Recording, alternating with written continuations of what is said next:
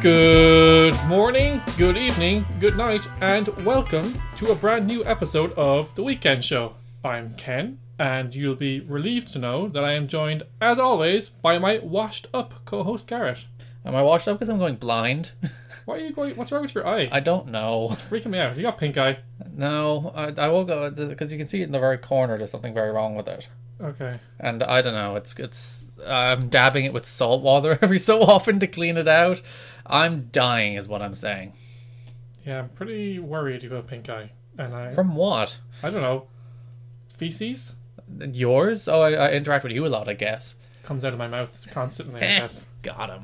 I self burned there before you could do it to me. I, I said I no. I burned you before you burned yourself. I double burned. You're always burned. I burned your face. But yeah, my eye hurts. So Yeah, but yeah, you're washed up. why am I washed up? Because you're a failed child star. am I? I don't know. banana, banana, banana, banana. That's the peak of my contributions to society as a child. Gareth thought he'd go big with the banana song. It didn't materialize. Unfortunately, if I was like a very cute six-year-old, I think I could go viral with it. well, but- YouTube didn't exist when we were younger. Yeah, now I'm 26, and it's just look at this desperate man craving attention. Alas. Coming up on this episode, we we bring you our take on the major talking points of the week as always. And in our feature segment, we explore the phenomenon of child stars from the big movies of our youth who burned bright only to fade away from the limelight after a few short years. Are we a chum box now, Ken? It's a chum box. You know, on a website, when you see the, the very clickbaity stories at the end of an article that are very obviously leading to other websites that are just clickbait generators, Yes. That's what they call a chum box. And nearly always in there, it's like, ex Chaucer, you won't believe what they look like now. Yes, we are Chumcast guy. We're desperate for listeners. We need people to click, so we're gonna go low this week. So you can just literally put child stars, where are they now in the title? And Yes, I was about to say we are going to ask the question, where are they now? Which is solidifying the fact that this is, in fact, a Chumcast. so we're going to judge people who are more successful than us than we- when they were younger and might not still be as successful today. Whereas we just never achieved any success, Ken. Yeah, but it is kind of a weird phenomenon. We'll talk about it later. I can't read. Don't worry, I got you. At first, I didn't read it anyway, but Yeah. uh, I'm just going to close my left eye and read it with my right. I'll read for you. Some top cast. Ah, for God's sake. Some top. Stop laughing. Sorry. Some top class podcasting in store for you, but before we massage your ears with some beautiful content, Gar, how you doing? I like the way you, s- you put doing in the script, and you even said doing. Yeah, Your how Oh, you dedication. doing? I notice you've taken the number of times you say this week or the week out of the for the opening paragraph for the sake of language variety. I have. Because there was some Took your paragraphs notes on board, Gar. where it's just like on the show this week we're talking about this week, and this week is you know this week. Gar, you gave me notes. I took them on board. I like the way I criticize this. I don't write these things. Yeah. I show God up. forbid you'd write a script for once. We're in the podcast the week studios again, Ken, We are. because we're going to see Pokemon today, and we're going to talk about that a lot more next week. We are indeed. Go Oh. down the Pokemon rabbit hole. I'm obsessed with Picross. What's Picross? Picross is kind of like a maths puzzle game. Now, you were playing before we recorded. It, it seems to me like a fancy Sudoku. Yeah, it's kind of like Sudoku, where they give you like a, a number of rows and columns, and then on each of those is like a, a series of numbers. So if you have, say, a column of ten, and the the, the numbers in it are, are three and four, there is three followed by a space and four followed by a space in that column somewhere. So you have to work out using all the different columns where all the you mark one with an X and one with a, a blue or like a, a proper space. It's addictive. It's tremendous. And there, I bought two Picross games in the last the last week, Ken, because I can't get enough of Picross. How long has Picross been around? I don't know. It's been around for ages. It's I think it's Japanese, which of course it is. Of course it is. And there's like really fun different versions of Picross. Like there's 3D Picross, which takes the same thing but kind of puts it on a 3D scale. Like 3D chess? Yeah, and and when you when and uh, it's like it's like whittling, and every time you you get one of the things right, it gets rid of the box and forms a shape. So at the end, it's like, look, I made a vase out of my math skills. It's amazing. Picross is like the best game of all time. How much does it cost? I think the, there was like seven and ten It's euro not bad. for lots of Picross puzzles because one of them was more recently released than the other. It's like. It's what you'd pay for like a physical puzzle book, so why yeah, not? but it's better. because and you don't have to use your brain. Well, you do use your brain, but you look at the screen rather than a page. well, the th- well, the thing is, the screen tells you whether you're right or not. You know, if you, I suppose the, the puzzle books might have a solution section, Yeah, they do. but at least uh, that that'll have instant feedback. It's like if you if you put things something in the wrong space, it's like oh, I like that those games exist though, Hmm. because it's you know like the, the likes of brain training. I always enjoyed those types of games. yeah, Dr. Kawashima's brain training. The, the the theory is though those the games don't make you smarter, you just get better at the games.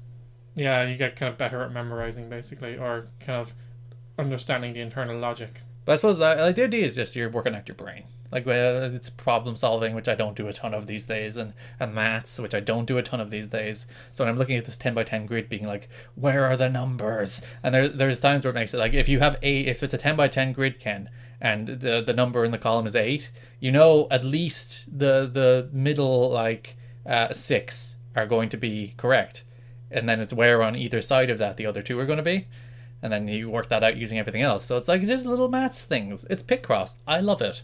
I was gonna say video games don't give you a chance to work your brain, but a good video game will, like the likes of Odyssey that we talked about in recent podcasts. That has elements where you do have to work your brain and come out with a solution. And Yeah. we're seeing a, a trend in general of the kind of you know movement of education towards gamification. So I think it's uh, it's good. It's But even even like Call of Duty, which is objective, like it's a game about shooting people. At least it, it, it engages the brain. It's not mindless. You know, you you have to think.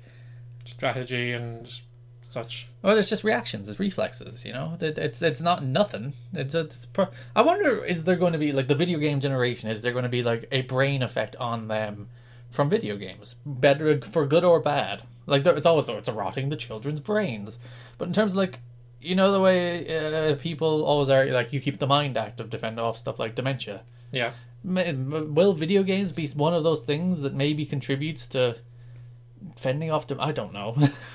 Well, video games have existed in like some form for about forty years conservatively now. I, I I always said in a mainstream like wide capacity, it's really only about twenty. But like uh, since the NES, you would have said so Yeah. thirty years. So we've had a generation, and people are no less smart. People are probably getting smarter in some ways, you know. So Or stupider in a lot of other ways. well, it, you know, if you have a population, you're going to have.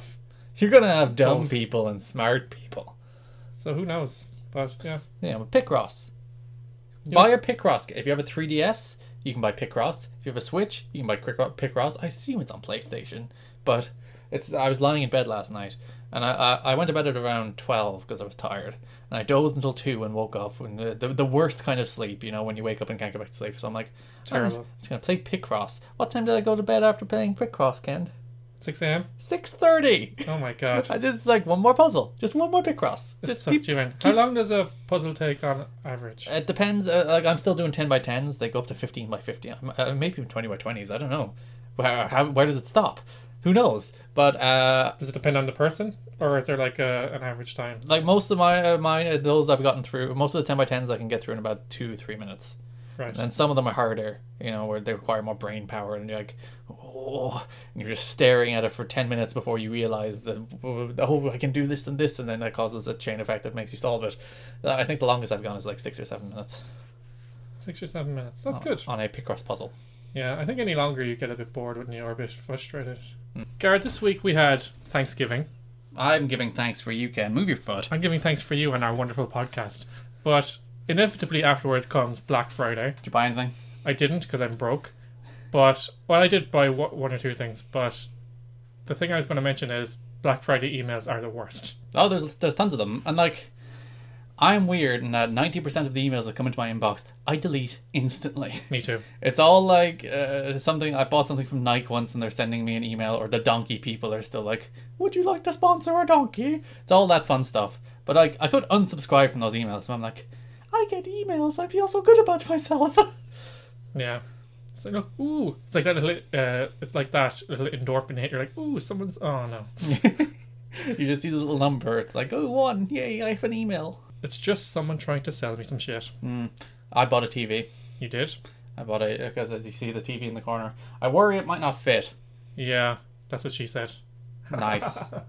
But I, the, the one there now is a 32 inch. This is premium podcast, not content, talking about something people can't see. But I have a TV in the corner. It's a 32 inch. I bought a 39 inch. I can verify that it is a 32 inch. Go ahead. You know about inches. Um, I do. I bought a 39 inch, and I think the stand is different, so it'll fit.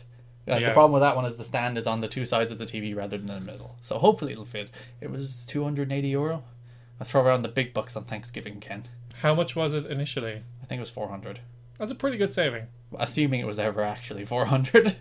Although I'm slightly dubious that, like, in the months coming up to Thanksgiving or Black Friday, they, They- put up the price and then just put it back down to the normal price to seem like there's been a reduction. Mm, or they, they just say, like, the manufacturer's recommended price is 400. We were never charging that, but this is the price we'll list when we're later listing how much we're reducing it from. Yeah, it just shows how much they can sell it for and still make a profit. Yeah, or at least. I mean, uh, yeah. Really, th- when when you think about that, it's just like, aren't you just ripping me off the, over the rest of the year? Yeah, we're just being scammed the whole time. Unless you wait until things are on offer, which. Are you one of those people who's like, I'll wait until it's on offer? I'm a buy it now kind of guy because I'm stupid. If I have the money, I'll just buy it. If I want it, I'll just buy it. Yeah, I'm financially irresponsible. I'm not like one of the, I'm like I won't even shop around for things. I'm the worst consumer. I'm just like I want this thing. It's on Amazon. That's easy. Buy. Yeah, that's what Amazon basically prey on, and that's why they're the most valuable company in the world. Mm. Black Friday, yeah, it's kind of a weird phenomenon because it was a solely American thing only till like a couple of years ago, and now everybody uses it as a kind of a gimmick to sell stuff before Christmas. It has infested. It has infested the world because yeah, like uh, the, the the day after Thanksgiving being like the big American shopping day is like that goes back further than Black Friday. Then they Yeah. made it into a thing with Black Friday. Then Cyber Monday spawned out of that, and then we're like, we can make a fake holiday to sell people things. So we did it too. Yeah. But Black Friday takes on a whole different meaning in the US because like there's usually there wasn't any this year, but there's usually a report of one or two people dying in crushes or fights and stuff like Yeah, that. you, you've seen the videos in the past of people stampeding into Walmart to get their half price blender. It's like, fight. It's, it's it's like the parody of people fighting over Christmas shopping, except it's real. If someone was willing to punch me in the face to get something that I wanted, I'd be like, Yeah, take it, okay. it's fine. Who cares? I don't need this frickin' half price uh, fidget spinner. I don't know. Well, my girlfriend's birthday is next week and she wanted boots. So Happy I got birthday, Nicole. Happy birthday, Nicole, love you. She wanted boots. It was her and- mom's birthday uh, two days ago, by the way. Happy birthday, mom. Happy birthday, mom. 60, I know. 60 years young.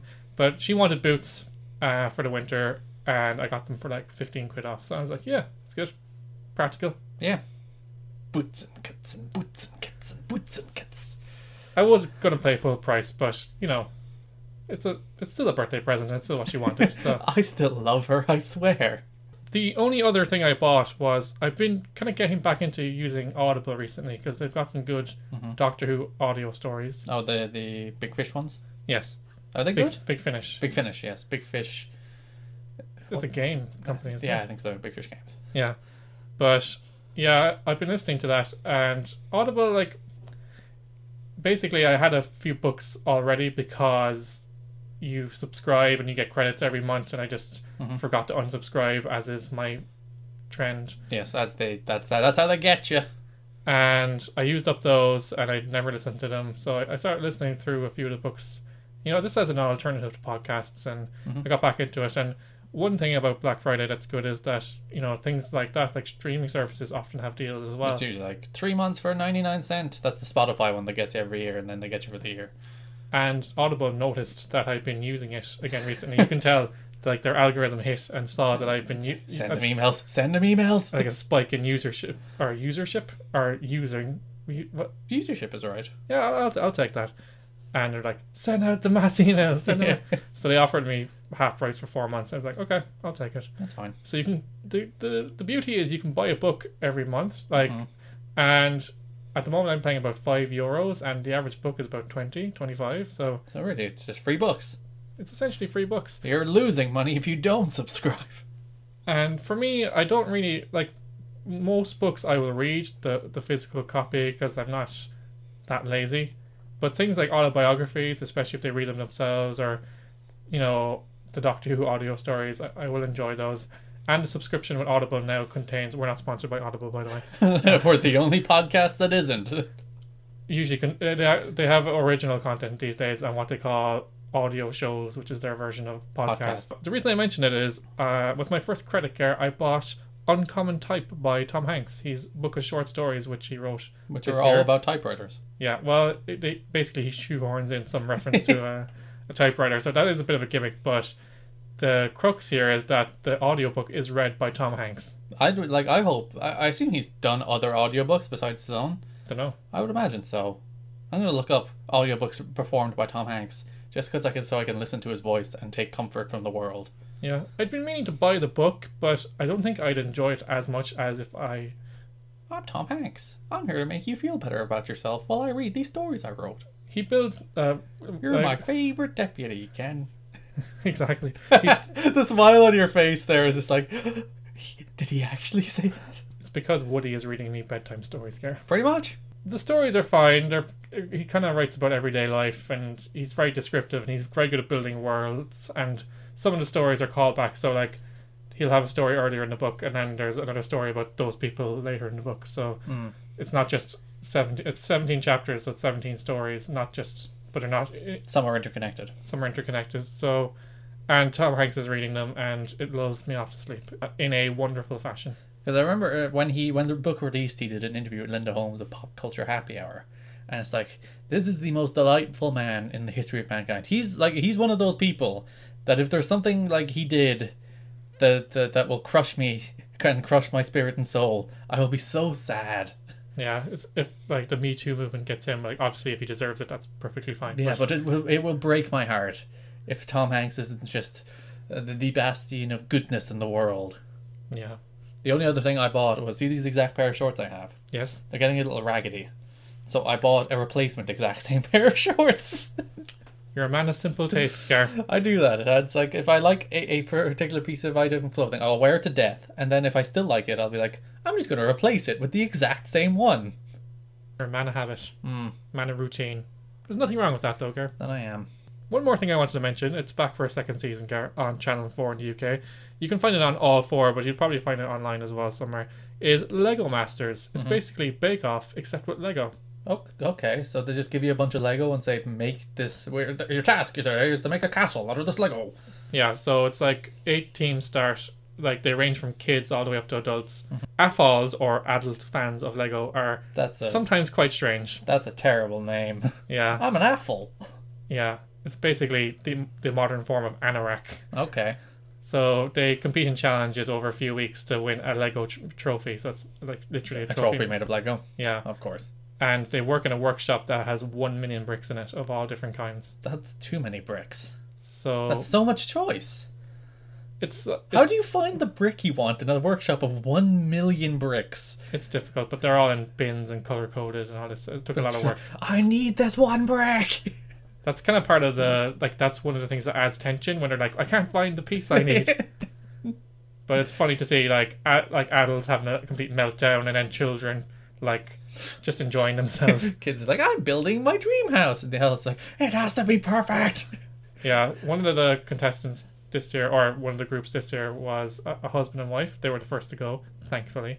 Okay, Both of- they have two builds per episode, so it's like an unplanned build which they have to do with their imagination, and then there's a planned build which is like they get a chance to detailed specification. Yeah, and both theirs were based on their love, and they just talk How about do how you much in love they judge are. Lego? How are you like? Hmm, no, no, I don't get it. Well, no, mostly it's uh, they judge structure, variety, storytelling, things like that. Storytelling. Usually, but like then they criticize you if you overuse the storytelling in that you kind of replace imagination with minifigures. Yeah, you, you, you, you lean very heavily on the storytelling in this. I feel like you, you use that as a substitute for build quality. Anyway, I was talking about the couple that were in love, and like it was And you all hate them, yeah. they were well, there wasn't much imagination to their builds. They're like, oh, look how much we're in love, and then they're like, Big old piece of shit you built. they did one of those pre-tapes where they went back to their house, Uh-huh. and they're Is their just house built of Lego? no, but they're- Disappointing. But they've got two kids and they're making Lego with their kids, and the kids are just being kids because they're very small, like Hmm. adding bits on everywhere. And the dad's like, "No!" takes it off and throws it away. Like it's like their kids are gonna be like so repressed or hate them in the future because they're like, "Don't play, just build this in an exact specific, build the exact specific." No, I can't say it. Specification. That's it. like that I have planned, or else sit there in a corner and don't participate. This is not a joyful activity. This is specific, down to the very last piece of Lego.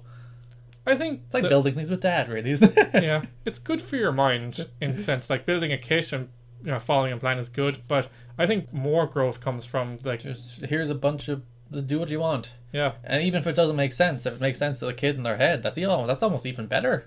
Lego are actually releasing those kind of kits these days. They're just like random kits. They're not to be made into anything. They're just like pieces that you can, you know, build any way you want. And I think those are really cool. I'm gonna get some of those from for nieces and nephews of my girlfriend this year because kits are great and they love the kits and they like the thing building the thing at the end I'm of gonna it. build a DeLorean. But at the same time, I don't think it, it fosters as much as imagination of having having endless options in front of you and no restrictions. Hmm. So Lego Masters, I recommend you find it. I think there's going to be a US version eventually. So and it will be probably more competitive and you'll hate it more. yeah, Just like all American versions of UK reality shows. you will have like Lego Gate where a kid sabotages another kid's of course. Lego by pulling out a brick or something like that. I'm going to shoehorn in a news story, Ken. Go ahead, Gar. Uh, Ireland sacked, well, sacked. It's, it's debated whether they sacked or walked, but, but manager Martin O'Neill has gone from Ireland. I was going to mention that actually. Yeah, Yeah, and he has been replaced. At least it, it hasn't been signed, sealed, and delivered, but it's been, I think, agreed in principle by Mick McCarthy, yes. which people, I think, are generally rather upset at. If you're not familiar, Mick McCarthy was our manager previously. 98 to 03 or something about that. Yeah, led us to a World Cup, Yeah. which was a famous kind of achievement because we've only gone to three World Cups. Yes. Yeah, and we haven't gone to one since. In- So, uh, I and- like he was the manager that brought Keane and Duffin to the side and Given, you know, found well, maybe not found those players, but were at least willing to give, to give those players a prominent space in the team.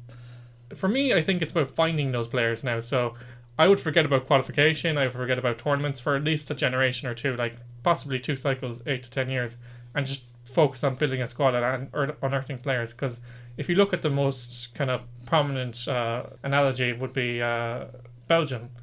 Where- Insert uh, Jeff Daniels from the newsroom shouting Belgium. Anyway, where in 2000 they had a good team, then they went away for basically 10 years and came back with a world beating team. yeah, where did they get all those footballers from? They just, I, I'm convinced because I know Belgium is, has a, a widespread a, a, good- an immi- immigration policy that draws from many many countries.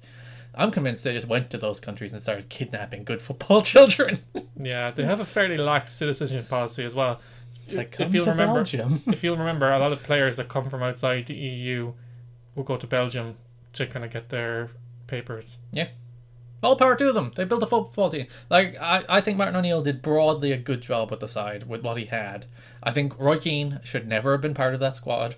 I No. think in not in a million years.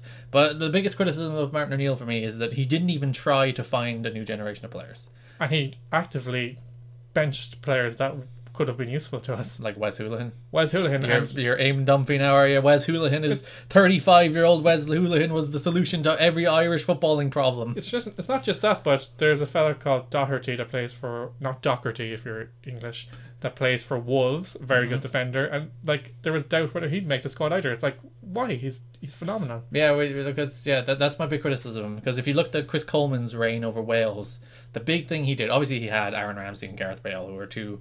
Well, well, Ramsey's all right, but Bale's a world class player. But the, the thing he did, and I think Giggs is still doing after him, is bringing in new young players. And Yeah. ours might be crap, but we should start trying to find them. We should widen the search as well, like look other places because there's an I- obviously a generation or two ago there was an Irish diaspora, so there might be some players further afield than we think. Y- You're like, go to America. It's like, no, th- they don't teach people how to be good at soccer in America. Well, you see, they play as kids, and there's like there is a strong college r- circuit there as Mm-hmm. well. So, I think like if you look at the likes of Pulisic, you know, there, there's a chance that you could find somebody. Because the thing that the, the if you look at Irish soccer that doesn't add up is nearly every kid in this country plays soccer Yeah, A- and more to a higher level than others.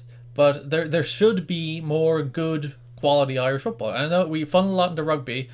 We funnel too much into the GAA, which that's my uh, that's the reason we're not uh, as good as at international but sports. it's funny. As It's, we it's should kind of a, be. it's kind of a generational thing because in the early '90s, the, the football team was successful, and then we had a, a generation afterwards that Mm-hmm. was a golden generation.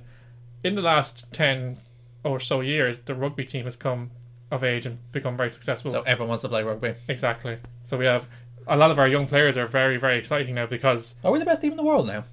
it's not uh, on the rankings, but, But we beat the number one team, so we, yeah, I think unofficially we are. yeah. But I think Martin O'Neill as well just ran out of ideas. The last year had been dreadful. Like it's it's been properly dreadful. It's not like oh we played well but had bad results or we've been unlucky. It's just been dire. I don't think we've scored a goal in is it six games or something? Four games. Four games. It's ugh nil nil draws hammered by Wales. It's it was bad and I think it was time for him to go.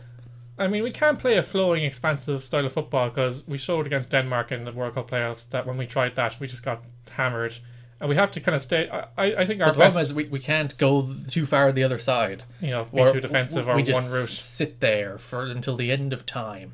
I think you stay tight at the back and play out from the back and play the ball and keep onto the ball. None of this long ball stuff. But anyway, yeah, Mick McCarthy is back in Ireland. Yeah. In fact, I, I, I always give him like that Ipswich team he was managing was basically an Ireland B team at the Yeah. end. Like he, he still always gave Irish players a shot, and I don't know who cares. Who who better are you gonna get? Yeah, there's talk of Sam Allardyce, but No. he's tainted. There was talk of the only other person I would have said that would have been really good for the job didn't want it would be Chris Houghton, who manages Brighton Mm-hmm. at the moment. Or the the Dundalk manager who's who's achieved great success. I would bring him in as the assistant. To kind I, it, I give him the job. with, well, with, Like if, if you're if you're talking about wanting to bring young Irish players through, what better than a manager who's he manages in the Irish league? but there's an argument that he hasn't managed at the top level. Who cares? Neither But- was Mick McCarthy really. if you bring him, if I you, was Wolves manager. yeah, if you bring him in as the assistant, though, you could kind of, with a view to him taking over eventually. Unlike Roy Keane, who should never manage that team. yeah, he like in one way he inspires discipline, but also uh, an, unhe- No an, one unhealth- likes them. an unhealthy amount of fear. No one wants to actually work for him. It's just like, oh, Roy. I'd imagine like people just dreaded interacting with Roy, and not in like the I'll play better way, but in the I want nothing to do with this way. Yeah, so his way doesn't really work anymore. Anyway, back to our actual news stories you picked out. Uh, first one this week, Gareth. Bitcoin hits a 14 month low after a weekly fall of 23%. What's happening with Bitcoin? Why is it collapsing? So last year it hit a peak in around this time last year, December 2017, Yeah, at there was some Bitcoin madness last year. $20,000 per Bitcoin. Now, the way Bit- Bitcoins work is that. Don't plural of Bitcoin is Bitcoin. Sorry. Thanks, Gareth. You're welcome. You can own a portion of one, you don't have to have a, f- a whole one. So you Yeah. can- but now it sits at around 4200 now. It's still an awful lot of money, but. Especially if you bought it in 2010 for like 50 cent. It dropped 78% in, in a year. The fall follows a sudden plunge last week that shook Bitcoin out of a period of relative stability, where prices that had hovered around the $6,500 mark for several months. Uh, Bitcoin is now at its lowest level since October 2017. Ripple, XRP, and Ethereum Ether, which is two other types of uh, Made up money. coins. Yeah, electronic coins, or what do they call them? Cryptocurrencies, that's it. Uh, the second and third largest coins fell as well by 14 and 16% respectively before clawing back some of the losses. Traders and market makers blame Bitcoin's slide on heavy selling at leverage exchanges in Asia and Hong Kong. So, like, the, the Asians seem to be dumping their Bitcoin, which affected the value. Yeah. Like I, I will forever insist. I think Bitcoin has to fail for cryptocurrencies to succeed. It has to be the bit martyr as such. Yeah, but I, I think there's, t- I think, Crypto Bit- martyr. I should have said crypto martyr. Damn. I think Bitcoin just has too much baggage at this stage, and it's too volatile. And I don't think people, I just don't think people trust cryptocurrency yet, except young people who do illicit activities on the internet. But the thing is, it is the way of the future because Well, yeah, cash that- is dying. Yeah, but like, uh, it's like as I have my, my bank card, I was teaching economics this time last year. We talked a lot about Bitcoin, and and I was te- like going through the uh, the principles of money about uh, uh, scarcity and uh, divisibility and all that stuff. But what's the, the, the this well, like uh, this thing in my hand, this this bank card which is expiring next month actually, uh, is how we'll pay for everything in about ten years. Like cash will go away, everything will be it'll probably move off the card onto the phone and probably be very easy to hack, and that's going to be a whole other problem we'll have to handle in the next twenty years. But it's yeah, already a problem because there are people scamming cards you know because apparently there's these readers you can get and you can if you get close enough to someone's card you can kind of skid money off oh, them. there's the contactless kind of thing. yeah Which yeah, the contact contactless seems like it's a scammer's dream, but it's also very convenient. So who cares? yeah and I that's, don't even have to put it in and punch the numbers. Yeah, it's 30 euro at the moment. I think that's enough. Mm. The whole point of Bitcoin is that it's not in one central place, and everybody who engages with Bitcoin keeps a ledger, and that ledger contains tra- all the transactions of everyone else. Well, it as is. far A, as I it's understand. it's in one central place, but it's not controlled by anybody. yeah, Like mining Bitcoin is basically you you put you say my you can use my computer to keep the Bitcoin network going. That's what people mean by mining Bitcoin. And if you do that, you might there is a chance, a very small chance, and a smaller and smaller chance by the year because of the number of Bitcoin and the way they're released, that you will be, get a Bitcoin.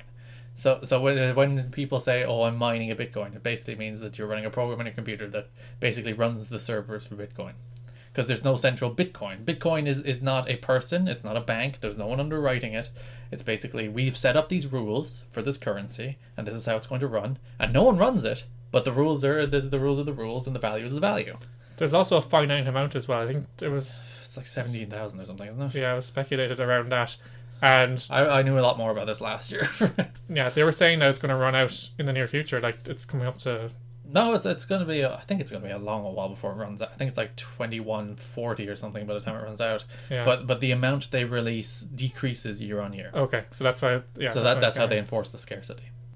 people are betting on FOMO is is what it is. It's all just made. I don't know. They, why do they have such dumb name? Uh, Bitcoin, I'm all right with, but FOMO and uh, and what is it? Trillium. These are what the make up better currency names, you big doofs. That's also probably a contributing factor as well that we have so many uh, cryptocurrencies that you know Bitcoin is, is it's kind of dividing the market, so Bitcoin is worth less Mm. just by default. It's more, but it's not the, the the single dominant. What's the what's the cat one? I don't know. There's a uh, is, it- is it a cat or a dog? There there where you you basically it's an emoji cryptocurrency where you buy certain emojis and some are worth more than others. And, and that's the that's the ma- the scarcity model, and people buy and sell the dumb em- the cat emoji to each other. Maybe I'm old school, and I, as I said, I do agree that it, it- it could be a possible model for currency in the future as it moves from physical to digital. But I'm more of a bird in the hand type of guy. I'm not gonna have it's it's gambling at the moment. It's gambling basically, isn't it? it's too volatile to li- like uh, if if the euro value fluctuated like that people would be like i'm never going to spend a euro in my life because a euro when you have one euro today you have no idea how much it's going to be worth a year from now and that that, that lack of stability means that it's really only for criminals criminals and investors is what bitcoin is for these days A friend ho- managed to get a hold of a portion of one, and he sold it recently for six thousand. So nice you know he he gained on it. I think that you know the temptation can be to kind of cling on to see you know if there's another one of these kind of historic spikes. But I think if you're comfortable with it and you're happy with the amount, I think you just dump it. uh, i wouldn't dump it at the moment it'll probably go back up But- yeah, not now, but like I think don't speculate on the future. Like whatever is your is your number, just sell it at that number. You know, if it because it could be a chance that like, that's that's the big thing, isn't it? The big unknown. There could be a chance that everybody just kind of says, "No, I'm done with Bitcoin," and that's it. That, that's the thing. The o- and this is the case, the case not just with Bitcoin, but every, every every currency. The value is only the value that you put in it. I have a five euro note on my desk right now, Ken. How much is this worth? a fiver. It's worth a fiver. Everyone knows that. Everyone agrees on that. A fiver is a fiver. You know relatively how much you can get for a fiver. Bitcoin, same thing. You know, uh, it's it's the same principle. The problem is. I don't think it's ever going to become a prevailing currency for the simple reason I don't think enough people are going to use it or trust it as a currency. If I if this if uh, if the Irish economy was- well not the Irish economy it would have to be Europe, European economy. If the European economy was in collapse, and I would say uh, here Ken, you can have a fiver of euros or a fiver of dollars. Which would you take? Dollars. You take the dollars because you take the more stable currency. And that's the way this works. And like like Bitcoin is far too volatile to ever actually be a trustable, reliable currency for like the average human being. Which is the reason, as I said, it's only a currency for criminals and investors. I think the movement towards cryptocurrencies as a form of you know international currency and uh, national currency will come from like the likes of the EU or, Or banks. America or banks, whereas like you know they'll decide one day that to phase out euro notes and euro will become a cryptocurrency. Yeah, but uh, you see, uh, the euro is underpinned by something. It's underpinned by the European Central Bank and the European Union. cryptocurrency like bitcoin is not underpinned by anything its value doesn't come from like the uh, it's if you know the, the idea that you can go in and buy a certain amount of gold that's the gold standard that doesn't exist anymore but like like that's where value for currency comes from it's underpinned by banks it's underpinned by governments and crypto crypto all cryptocurrencies are underpinned by nobody so that's the reason that the fluctu- the value fluctuates and it goes all over the place and people are, are desperate to make money on it and as I said for a third time Ken criminals and investors. If you're a criminal investor, fair play to you, but I'm yeah, both. Well, hey, I'm gonna keep my money. I'm gonna stay out of this uh, Bitcoin race. In entertainment news, Garrett, trailer season continues as the teaser clip for next year's reimagining of The Lion King. I'm not calling it a live action remake. that's the that's the thing. This is my thing watching, and like, I have no problem with the film, but the, the idea that this is like a live action film is absurd. This is just much, much, much, much fancier animation. Yeah, there's no real stuff. Uh, they might take, they might composite, you know, Rocks. They might get a couple of rocks to put in there or something. or they might have taken footage somewhere in the wild and kind of composited it with animation. But because at the very least, like you could say the same about the Jungle Book, but the Jungle Book at least had one human being actor in it. With you know everything else was created around him, but at least it had one. that must have been a very lonely set. Yeah, whereas like this is literally just CGI animals. It's literally just a, a much fancier uh, remake of the, uh, the Lion King. And I saw somebody being like, "Oh, I'm so happy I finally get to see what these characters look like for- in real life." It's like, ooh, they look like lions. it's Yeah. like that's that's it's not like Pikachu, or it's like Pikachu's not a real thing. I don't have a reference point for what Pikachu in the real world looks like. I have a very good reference point for what lions in the real world look like, and because lions exist. Yeah, that's dumb. I saw a lot of the reaction from fans, and I'm taking this solely from a lot of my circle on social media. It's been excited. Oh yeah, I think it's a fun, like the trailer needed to have two. Well, only needed to have two things: James Earl Jones, which it did, and one of the Elton John songs, which it did. I think one of the other things that they've done is, as while it's kind of photorealistic and you know, you know, mimicking real life, it still has a cuteness to it. Oh yeah, the the the, the animals will have personality. They will charm. It won't be like Planet Earth with the animals talking. That's that's not what they're going for. That would be slightly jarring. And the annoying thing for me is, like, while I have some reservations because watching the trailer, I'm not sure if I can still, uh, or I'm not, con- I'm not sure if I can emotionally connect to it as much as I did with The Lion King, even though it's obviously less realistic, which sounds strange, but I have an investment in that Yeah. that I'm not sure I have in this. But People I, like cartoons. yeah. Uh, but the one thing that annoys me, like all these think pieces and these critiques are coming out online in the major, you know, critique and review Blogosphere, I website. believe they call it. Yeah.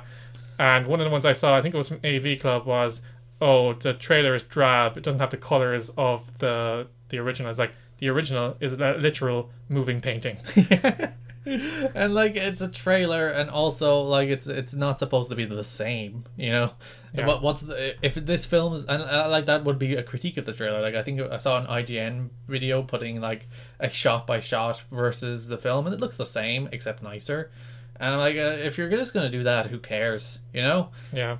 and like the voice cast is very good They, they they do have to change it up a bit. I think they're like in terms of the structure, they're not putting in as many songs. One and bit, like the- these these have been very faithful yeah. like these these live action remakes have been probably faithful to a fault so we'll see where this one ends up One bit that I hope stays in the movie because I think it's very important is the bit where Mufasa returns to Simba. To Th- that's in encourage the it. trailer, though, isn't it? They they hint at it, so I hope it stays in the same format Remember who you are, Simba. because it's a pivotal point in the movie, and it's actually my favorite part of the movie, besides maybe the end Hmm. where he ascends to the throne. And actually, in the original script, fun fact, it wasn't in it. Really? Rafiki just convinces Simba to go back. Well, Rafiki is a dope. So it's funny, like, because I, re- I read a lot about the Lion King because it's one of my favorite films. I'm, I'm really interested in animation and Disney animation in particular. And it's funny how they make these really pivotal decisions that seem to make sense now, but if they didn't make them, they wouldn't be the same film. But they all seem to make the right choice. Yeah, that's good creators. Yeah. Like, one uh, classic example, just to, not to get off point, was originally Beauty and the Beast was not a musical, just a faithful adaptation, which was really boring. Yeah, I saw the rushes, like the, the rough animation of the first 20 minutes. Uh, I think it's Jeffrey Katzenberg, who was in charge of DreamWorks, was in charge of Disney then. Uh, they were producing it in London, and they went over to he went over to view them, and he was like, "This is boring. Start again." so he fired everyone in London, and they started again. So they they are notorious for that. Uh, you'll see in recent years directors getting fired, and I know people think Disney are harsh, but they get results. So Ken cried at Beauty and the Beast, by the way. I did. I got, in fact, that's a segment we talked about doing in future weeks. The things you cried at. Yeah. Did we? Well, we cried at. Yeah, we talked about doing like pieces of pop culture in our childhoods, or even now that we cried at. Did we? All right. Ken's a coward. He cried, and he, he, he couldn't embrace his own feelings. He went behind the couch to cry. I, I vividly remember this watching Beauty and the Beast. Yeah. He went to hide behind the couch to cry. That bit at the end got me when he thought he was dead. oh, Uh, one last thing that, on that note, Gar, we have a, a, a- with the trailer comes an official release date of July nineteenth, two 2019. well. So we have that. We have Detective Pikachu, which is the film event of the year. Also, I guess the Avengers. Toy Story, we have Star Wars. By so- the way, can we point out all of the films except Detective Pikachu you just mentioned are made by Disney. yeah, but that's going to be a growing trend as we go through the future years. Well, you got Star Wars, you got Pixar, you got freaking uh, Marvel, and you got the just the big Disney film. Oh wait, it's all Disney. God damn it, they own everything, they own everything you love. including you probably. Do Moving on to our last story this week, Gar. you think Disney will buy the rights to the Weekend Show? I hope so. Make a film like like Gimlet had Homecoming turned into a film or a TV show this recently. So hmm. But Zach Braff, meh. Yeah, I'm hoping so. I would sell out even for a very small amount of money just to be part of the Disney oh, that's a, family. that's a different show. Oh yeah, the, the, the Gimlet has two TV shows. I haven't watched the Zach Braff one yet. Is that on t- on TV yet? I don't think so. I think it's a mid-season one or like a All right, Christmas one, or like post-Christmas. Yeah. go on. Last news story. Bit of a strange one. Like we we like to have a bit of an odd one at the at the last story of the week. The Leaning Tower of Pisa is very slowly reducing its lean, say experts. Well, it's, uh, it's not. They're they're actively reducing it, aren't they? Yeah, They're, they're taking steps to, to lean it a little less, so it doesn't eventually collapse. part of the preservation work has caused it to not lean as much. So it's straightened by about four centimeters or 1.5 inches, says Professor Nunziante Sculigia. Nailed it. I've never heard of that Italian name. But it's not as tilted as it was. There's not much to the story. It's just kind of odd. The Leaning Tower of Pisa is not going to fall over as soon as we thought it would. Well, won't that be a day when that building finally just like, all right, I've had it. And I assume they'll probably stop it from happening, but I think it's kind of funny. This is like the Leaning Tower of Pisa has collapsed. This is inevitable. It's been coming for hundreds of years, and it's finally happened. A lot of research is being done as well into trying to predict when it will happen because Mm. obviously, if they can prevent it, they're going to try and do that. I don't think we should prevent it. Well, that's what the work has all been about. But part of predicting it is making sure that nobody's around when it does happen because it could be calamitous. Fair, enough. Uh, Hopefully, you know, let it collapse in a safe way. But I think we should just let it plummet to the floor. I think it'll probably get to the point where it's irretrievable and they knock it down. No, it has to fall. That's like that's like a, hu- an arc of humanity to allow the leasing the the, the leaning tower the the leasing tower of Lisa to collapse. Yeah, you're mixing up uh, famous things there, Gar. I think you're mixing up the Mona Lisa and They should put her face on it, yeah, and then the, the weight will cause it to collapse, and then we'll all be like, "This is a metaphor for the hubris of humanity." It's a sign of the apocalypse. I'm going to start that cult now. That the collapse of the leasing, le, le, leading tower. I did it as a gag last time, and now I can't even say it. Leading tower of Pisa uh, uh, is, is a, a for or a harbinger of doom and destruction and annihilation, and the devil's going to come or something. I don't know. I'll I'll, fill, I'll flesh that out and form a, a fake Bible around the Order of Pisa. it. yeah, Nice. That's it. That's all the stories we have for this week. sure is. Yeah. Except we're going to judge people for not being as successful as they should have been. Yes. Forgotten Child Stars. Where Hmm. are they now? Chumcast at its finest. Yes. We were talking about this recently, Gar, because it's funny how these kids are so embedded in our consciousnesses. Consciousnesses. Conscious eye. We should just say consciousness. Sorry. You know, they're as they're pivotal parts of our favorite childhood movies, yet their time in the spotlight, having been so short and long since ended, they're kind of always there, but they're it's weird. They You don't have a die, relationship with them. Ken. They don't dis- it's Well, like- some of them do. well, yeah, some do, I guess. But it's like after after they starred in Star Wars, they were removed from society and sequestered in a building, inevitably to die. Yeah, so we just remember them how they were. It all started when we saw Jurassic Park in concert and realized that we had no idea what became of those kids who played the, the main parts. What did become of those kids, Ken? Garrett, it's in the segment. Oh, yay! We're gonna find out. I left it to the end. That's gonna be like the big thing, it is the big reveal. big through line. Someone's googling it now. Don't stop it. Stop. You have to wait. Few, just one note before we begin. My research has taught me that nearly all child stars have to have three names. Okay. I'm pretty sure it's the law. I'm looking at the script, Ken, and I only see one person with three names. Well, some of them ha- had three names and I cut them out to their more recognizable names. okay. Well, everyone has three names. I'm Garrett Michael Kidney, but I never go by that would Garrett be Michael your Kidney. that would be your child star name All right. or Garrett Michael Kidney Or Kenneth. What's what's your what's your middle name? Paul. Paul. Ugh. Paul. Anyway, get ready to say ah. That's that's what we're trying to invoke in this segment, Garrett. People go ah. Yeah. And in fairness, if you look up enough websites online or clickbait or even Wikipedia, you can find this stuff out for yourself. But we're putting it in one central source for you. Also, I haven't read this, so it's a, I'm going to have these ah moments as well. And before I start, there's tons and tons and tons of child stars. We couldn't possibly go through them all, but we're focusing on the more notable ones. Did you only pick failures, by the way? Not failures, but people who didn't go anywhere. No, there's a few that actually will surprise you. Okay. So the first is Jonathan Lipnicki of Stuart Little and Jerry Maguire. Is this kid still adorable? No, it's weird. He looks kind of like a child, but a man also. Okay. It's like when you see Dewey from Malcolm in the Middle. Apparently, he's still been acting in film and television. I've never seen him pop up in anything. Apparently, he was in Monk, which I kind of watch sometimes. Was that a USA show? He- I can't remember. It was I that, feel like it's spiritually a USA show, even if it's not a USA show. it's that one with Tony Shalhoub. Shalhoub is It's up that there his with name? like Burn Notice and what's that other one? Not Psych. The other detective one. Suits Not Suits. or Zolian Isles. No, no. Oh, that's TNT. Never mind. What's that other big detective show that was on about the detective and he's a detective? It doesn't matter. Yeah, that's that's like a description of most of the shows on USA. Yeah. Apparently, he's also in Interns of Field, which sounds like a ripoff of Shield. Yeah, that does sound made up. He's also been spending his time practicing Brazilian Jiu Jitsu. So there's like, So he could beat the shit out of you. yeah, there's pictures surfacing of of him online with his shirt off, and he's like, all ripped now. I hate when these people. But he's are still really jacked. short. They shouldn't allow. They shouldn't let the ch- cute children become jacked. It's unfair. He's still super short, though, so I think he's got a bit of a complex going for himself. But uh, Mm-hmm. yeah, that's what he's doing. Next one, Gar, is Dante Basco, who was Rufio in Hook. Bangarang, Ken. Bangarang is the coolest word ever. Bangarang.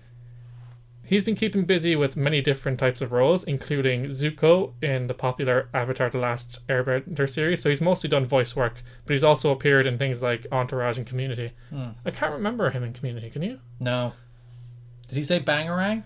If he said bangarang, I might remember him. If he had the spiky mullet haircut as well, Yeah. with the red in it. So like a lot of a lot of these people tend to do go into voice work. Like Johnny Young Bosch from Power Rangers Yeah. uh, played Adam in like the Mighty Morphin Power Rangers, and like he was super successful. He's in like every single animated thing ever. Yeah, but it makes sense because you know there, there's always work and voice work. Hmm. Charlie Corsmo, who was Jack in Hook, who uh, The Kid and Hook. the kid who was Peter Pan's male child. Quick side fact: I tried to look up the the girl. There's not much about her. She just kind of left Hollywood and She's had a normal she's life. off the grid. Yeah. How many of these kids are literally just their parents are like, "You're an actor now." It's like, Yeah. all right. Yeah, I suppose we'll talk about that afterwards. There's, you It's know, like ba- fair enough, ch- kids. The babies are you're like, what the hell? Yeah. Especially, like, like there is no there's no greater commodity in Hollywood than twin babies yeah, because uh, labor laws they they can only work for so long, so you have to get twins so they look the same, but also so you can obe- obey labor laws. So if, if you're living in Los Angeles and you just had twins, you, you that's that's bankable. You make money out of those kids. yeah. A lot of them, as you say, it's that kind of cliche of being pushed into their by their parents to be moneymakers or to live vicariously through them because they weren't stars, but you can uh, f them up pretty badly. Anyway, Charlie, who was Jack and Hook, returned to the screen just once in Can't Hardly Wait, n- uh, released in 1998, before leaving Hollywood for good. He graduated from MIT with a degree in physics and earned a law degree from Ye- Yale. So he was more successful than me as a child, and now he's a smart person. Yep. Life isn't fair. Charlie went on to work for the Environmental Protection Agency, which is a bit uh, of a joke at the moment. It doesn't exist. Trump, it's- climate change isn't real. Way. He also worked for Winter exists, therefore global warming cannot. he also worked for the U.S. House of Representatives uh, for the House Policy and Homeland Security Committee. So he's a a big time guy. In uh, I would the say he's a politics. smart guy, but that's an entirely different child actor. Yeah, he's not featured in this list, by the way. Do do do do do do.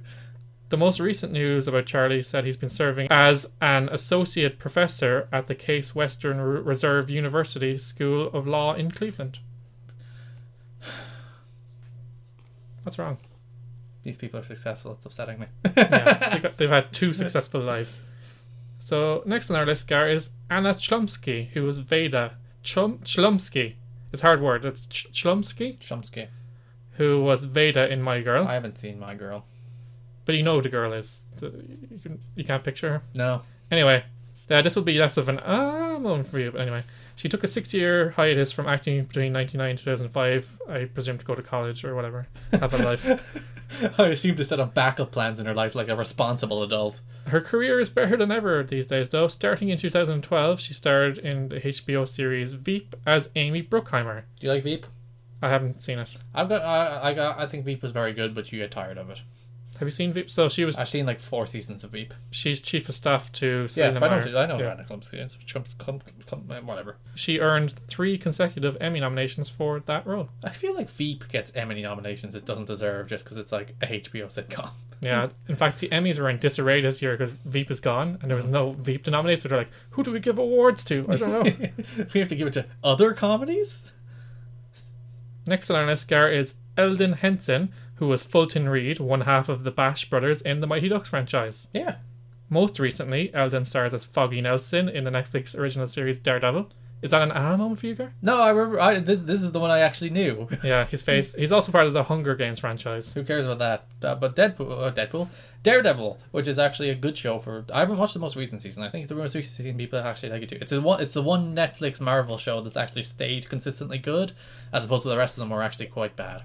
I gave up on it halfway through the second season after they burned off the Punisher thing, which I thought should have been the thing The climax of the season. It should have been the entire season. And then there was a lot of him being a lawyer, and I'm like, uh, I just Hmm. I wanna see- actually, I actually like the lawyer bit. I like the idea that this is a a, a, a nice little legal drama coupled with it, him punching people in the face. I just want to see him be Daredevil. Which uh, yeah, um, uh, Daredevil. I think uh, people like the Punisher as well, but I think the rest of it is rubbish. I didn't even. I, I don't even think the first season of Jessica Jones is that good. But anyway, Is that still around? I think like, but it's season funny. two it was Iron Fist that was cancelled, and Luke Cage. Both of those are gone. I like the the people made the joke was it's it's consistent with the Marvel universe. Then that half of them were snuffed out. Yeah. But uh, uh, Disney starting their streaming service next year, so some people are, are cynically believing that Disney are lining up these shows for their own streaming service. Makes sense. Which, by the way, that Disney streaming service, like if they break out like all the Disney Channel shows and all their old cartoons and obviously the heavy hitters like Marvel, Star Wars, and original content, that's gonna make damn it Disney. Why do you own so much? Ah, Disney Plus is going to be like the, probably the top streaming service in the world by default. Next, Gar is Jonathan Taylor Thomas. Speaking of the Lion King, he played Randy Taylor in Home Improvement, one of the sons, and he also played young Simba in The Lion King. I th- I think The Lion King is a worse film in the second half at adult cinema, probably because this Jonathan Jonathan Taylor Thomas did a good, good job. Yeah, he was a busy star- child star guy. He was in a lot of kind of movies. He became a teen heartthrob, and then the massive amount of G- JTT was his uh, moniker. Admiration was a bit too much, so he kind of chose to opt out. He just wanted to have a normal life. So he got like this is a common trend on this list. He just left Hollywood. I'm done with this shit. He resurfaced in recent years in episodes of Last Man Standing alongside his Home Improvement dad Tim Allen. So Oh, I, I wonder- I like when shows do that. and weirdly enough, uh, JTT actually looks quite a lot like Tim Allen. So it was a good casting choice. Probably it's actually secretly Tim Allen's son. Yeah, his illegitimate son, and then he gave him a job just to to, to, sh- to shut the, the, the, the it's like i'll expose you it's like all right i'll put him in my tv show it's like as a form of alimony. yeah Next scare, Henry Thomas from who played Elliot in E.T. You i have a confession to make ken haven't seen E.T. either. i've never seen et You know who the kid is, though. I'm assuming no the kid with the red hoodie. You know, with the no bike. i've never seen E et Obviously, he's nowhere near su- as successful as his on-screen sister Drew Barrymore, but he's still amassed uh, an impressive resume over the years. He's in Legends of the Fall. That's a film that people know. All the Pretty Horses, never heard of it. Mm-hmm. Gangs of New York, I've heard of that. And Dear John, which is that film with, I think it's Channing Tatum, isn't it? I don't know. I don't know. It's, it's one of those rom coms. Henry and actress Marie Ziki, Ziki, yeah Ziki, I'm gonna say, with whom he he shared a daughter, tied a knot in 2004, but they've since separated. Like any true Hollywood relationship.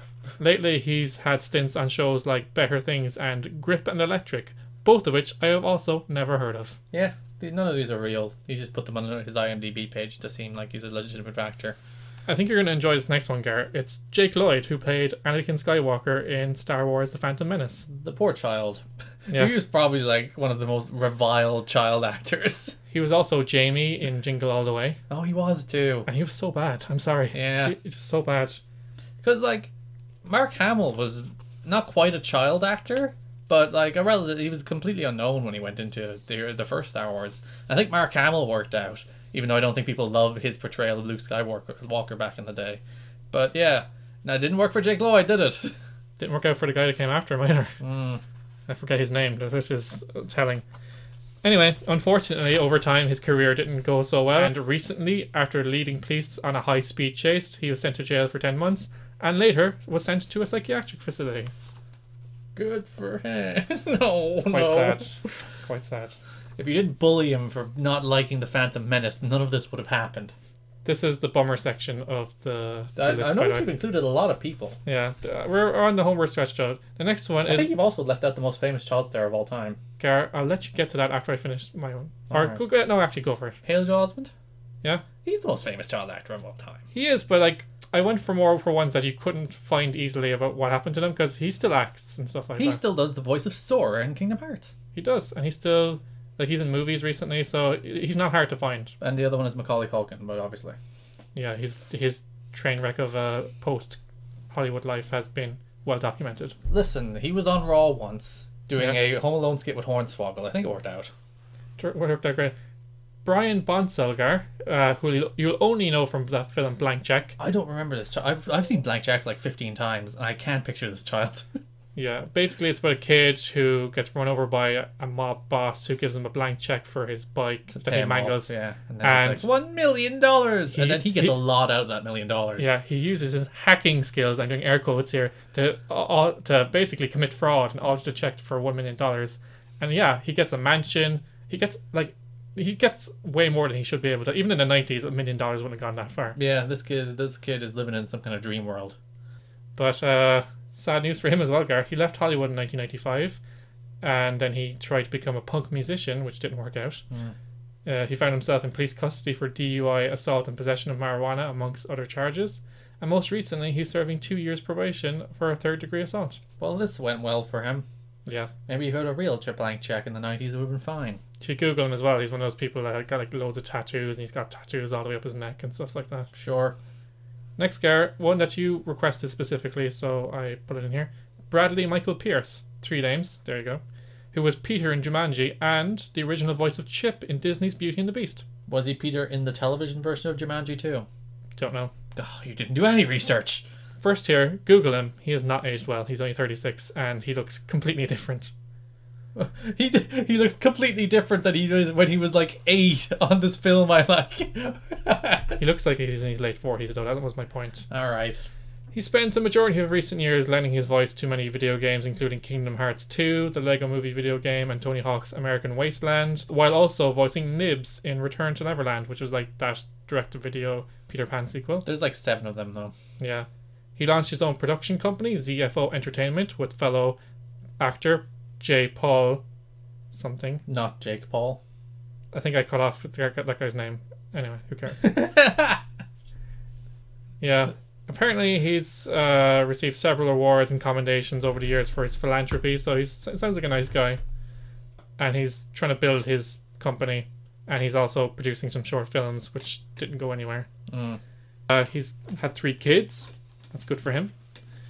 And he's managed to carve out uh, some time out of his busy schedule to return to the screen there. He's come back to acting uh, for an appearance in the 2017 film Deacon. What's that film about? No idea. I expected you to have an extensive knowledge of all of these people, Ken. If Gareth sounds like he's far away, he's away from the mic trying to get at one of his devices because he's an addict. Well, no, it's because we're going to Pokemon, and I want my phone to be charged because it's on one percent battery. Sorry, Ken. I want to be contactable in case I'm attacked in the streets. Yeah. Fun fact, Gareth, the actor that played his sister Julie in Jumanji went on to become Kirsten Dunst. Who has also done nothing. Well, she had a good, she's had a good career. She was in Spider Man. And now, Gareth, for the main event. The- Okay. The, kids from Jurassic Park. Dun, dun, dun, dun, dun, dun, dun. Is one of them a dinosaur? No. That's disappointing. Starting with Joseph Mazzello, who was Tim, the kid, the male kid in Jurassic Park.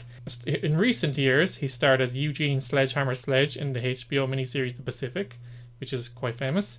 In 2010, Mazzello played Dustin Moskovitz, Moskovitz who one of the co-founders of Facebook in the film The Social Network.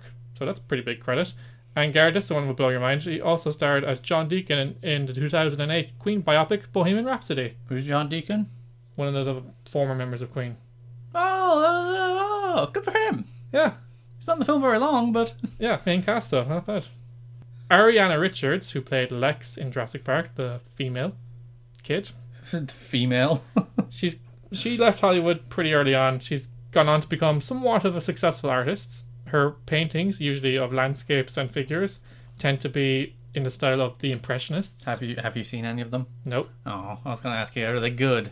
I remember seeing a bit on E where they're like, "Where is she now?" and she was an artist. And I saw one of her one of the Shite, yeah. rubbish. Well, apparently she wins awards and she's like But did, I don't care what other people think. And what do you think of her art? What what do you think the meaning of her art is? shite. Oh, good.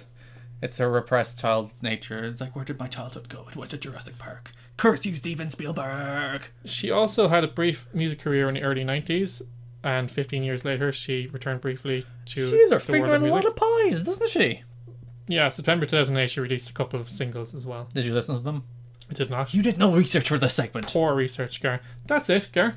Uh, it's kind of a mixed bag. Some of them still working in some capacity. Some of them went on to become quite successful. Some of them kind of just shied away from the world altogether. Mm. Uh, you could continue this segment on for years and years because there's so many of them. Yeah, so I say Hook Kid and Jurassic Park Kid both did pretty well for themselves. Not bad at all. in They're fairness. still doing okay. And it's what- what's funny as well. I was going to mention that some of these obscure stars who kind of faded into the blackness have become more relevant in recent years as our generation come of age because they can do the circuits on the Comic Con, Comic Con. comic cons and the you know the I can see. yeah this, this is a, a podcast arc, Ken. My eyes is better. It's clearly talking to you people has has healed me. Thank you. here has our podcast hug or podcast glow if you will Get the fuck Healed out of you- my house. but it's funny it's it's like people who are like long since irrelevant have become relevant again just because you know nerds like us want to get an autograph from them now yeah, you were the kid in that film I liked, and they're like, fifteen dollars, please. well you know you, you got to make a living uh, Yeah, but I think it's kind of sad in these ways because a lot of, as we said, a lot of these kids didn't have a choice. They didn't choose that life. You know, like any parent that says, "Oh, they love it. They love it. They really want to be an actor. It's their passion." It's like kids don't have passions. First of all, they're not old enough to have passions, and it can lead to some really horrible places, as with Anakin Skywalker and that kid from Blank Check. yeah. So, and you know, there's lots of examples of w- ones that aren't even with us anymore. You know, so yeah. That's it. That's that's people who are more successful than us who are judging for not being successful for their entire life. Exactly. How dare you give up the chance of a lifetime in Hollywood and go back to a normal life or Become be a forced law into a professor normal or life? whatever that kid did. Gah. Do you know what became of other famous child stars that disappeared from the public consciousness? You can share their stories on Facebook at facebook.com forward slash TWSKK. I'm always interested to hear what became of these people and if their lives are, are total car crashes now. Ken just likes judging people. Yeah, I do. It's well, it's a human thing. Gar. Everyone likes judging people, whether they admit it or not. And if you're a person of few words, you can share your findings on Twitter. Where can they find us on Twitter, Gar? At TWSKK. Okay, child stars, that's all we have for you this week. Thank you, as always, for taking the time to click play or download on the podcast. You can find a new episode every weekend at soundcloud.com forward slash TWSKK. And that's where you'll also find our other show, Podcast a Week, which Gar has I'm sorry. promised to release. Keep going. Sorry. Gary. Oh, And uh, you'll also find the entire back catalogue of The Weekend Show and some other bits and pieces that we've done over the years.